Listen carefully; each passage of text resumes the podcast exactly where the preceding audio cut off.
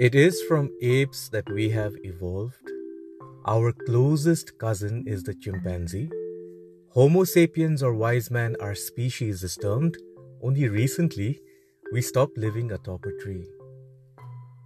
The present day upright man came to be, following two million years, maybe three.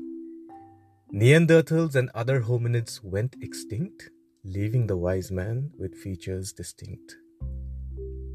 At our core, we are water and we are air.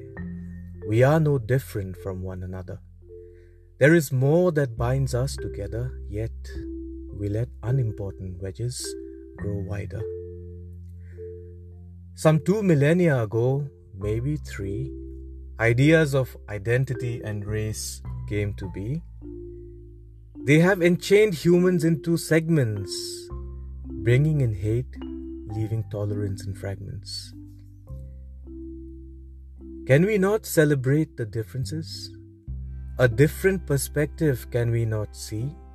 Why do we align with age old inferences? Can the wise man not love unconditionally? It is the neocortex that makes us wise. Each human is gifted with one. Use it, shall we, to goodness devise and delay good senses' demise. There is, they say, a mass extinction possible. It will our species eliminate. Come together, people.